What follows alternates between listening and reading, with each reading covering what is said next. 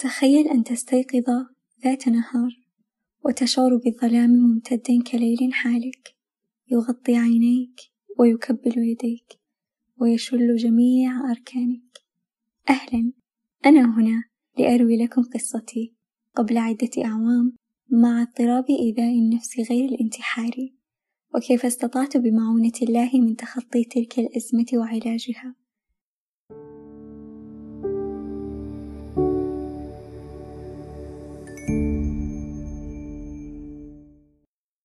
في صباحات عامي الخامس عشر. أستعد كل صباح ليوم دراسي جديد. وكعادتي أشع تفاؤلا. وأستشعر كل بهجة يسيرة في يومي. نسيم الفجر البارد المنبعث من النافذة. إعداد وجبة الإفطار مع أمي. أحضان صديقاتي. وصباح الخير من معلماتي. كلها دواعي سعد تحيط بي صباحا. وتملأ يومي بالمودة والحنان. أنا تلك الفتاة. التي يأنس الجميع معها وبها ويشعرون بالألفة والحبور. من تخلق السعادة بعد موتها وتنتزع البسمات بعد خفوتها.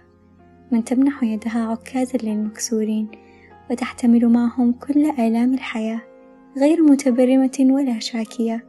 وتجعل قلبها مستودعا لأسرارهم ومرفأ لأوجاعهم. كانت طفولتي مليئة بالأذى والشقاء شهدت بعيني وسمعت بأذني مشاكل عائلتي التي أبغضها وأمقتها وما المستقبل إلا نتيجة الماضي وثمراته.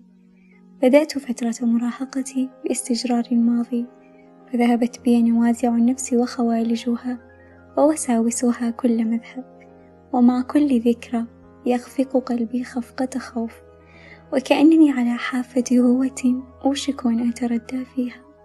قضيت عدة أشهر في صمت عميق وكأنني بكمة وحمرة عيني كانت لغتي الوحيدة. عظم حزني وبؤسي وثقلت وطأة الحياة علي حتى كادت أن تقضي على البقية الباقية مني.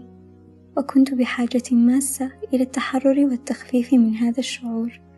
فسارت بي قدماي بخطى مثقلة نحو غرفتي في ظلام الليل. أوصد الباب.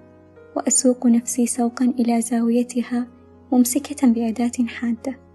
ألقي نظرة في المرآة تشبه النظرة التي يلقيها المحتضر على أهله في رمقه الأخير. أجثو على ركبتي وأبدأ بخدش معصمي متوهمة أن همومي وأوجاعي سوف تنهمر إلى الخارج مع دمي. كنت أخادع نفسي أكذبها تارة وأصدقها أخرى. ولكن كنت أشعر برغبة ملحة للتشفي وأن أتألم. كنت أتلذذ بذلك. في عتمة غرفتي أقضي بقية يومي. ساترة يدي خوفا من انكشاف أمري وعائمة في بحر أفكاري المؤذية. وذات مساء دلفت أمتي إلى غرفتي أثناء تبديل ثيابي. تنقلت عيناها بين يدي وشهقت شهقة ألم. وخفق قلبها خفقة حزن وبكت. وبعد أن خرج الموضوع عن السيطرة وكشف أمري وأصبح ساعداي مشوهان يئست من كل شيء. فتكررت محاولتي الفاشلة للانتحار. عندها عزمت عائلتي أخذ أخذي لطبيب نفسي. وكان ذلك الطبيب هو عمي. فكان رفضي القاطع هو ردة الفعل التي لا ينازعها رأي آخر. فتجلدت وجمعت أمري ومضيت قدما بحثا عن الحل. بذلت جهدا كبيرا في الاطلاع والقراءة والرجوع إلى المختصين وسماع استشاراتهم.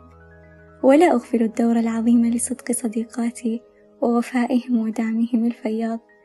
وكأول خطوة للعلاج قمت بإبعاد كل الأدوات الحادة عن نظري. ونظمت ساعات نومي في الليل وابتعدت عن العزلة. وبدأت بالتنقيب عن هواياتي فتارة أغني وتارة أكتب.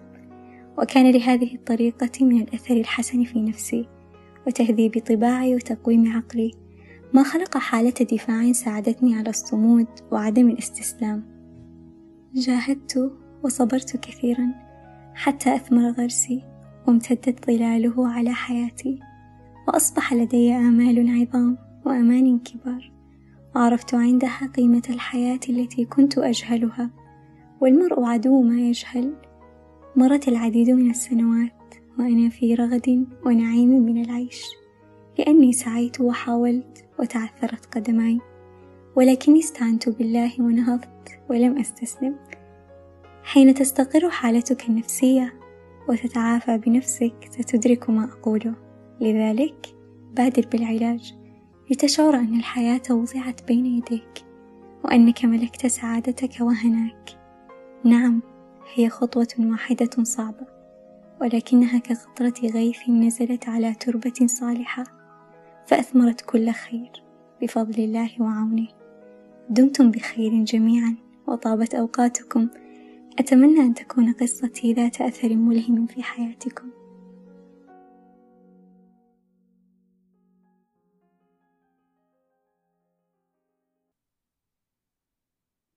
أهلا أصدقاء سعداء. فكرة هذه الفقرة انبثقت من متابعتنا الهاشتاج مو عيب ولحرصنا على تعميم الفائدة ونقل التجارب الثرية قررنا نخلق تعاون بين الفريق والجمهور. نسمع قصصكم ونعيد صياغتها وننشرها حسب الشروط المدونة في الوصف. شاركنا تجربتك مع أي اضطراب نفسي واجهك. لعل قصتك تكون لأحدهم طريق بعد التيه ونور بعد الظلام وضحكة بعد الكدر. هذا البودكاست مقدم من مركز سعداء للدراسات والاستشارات النفسية.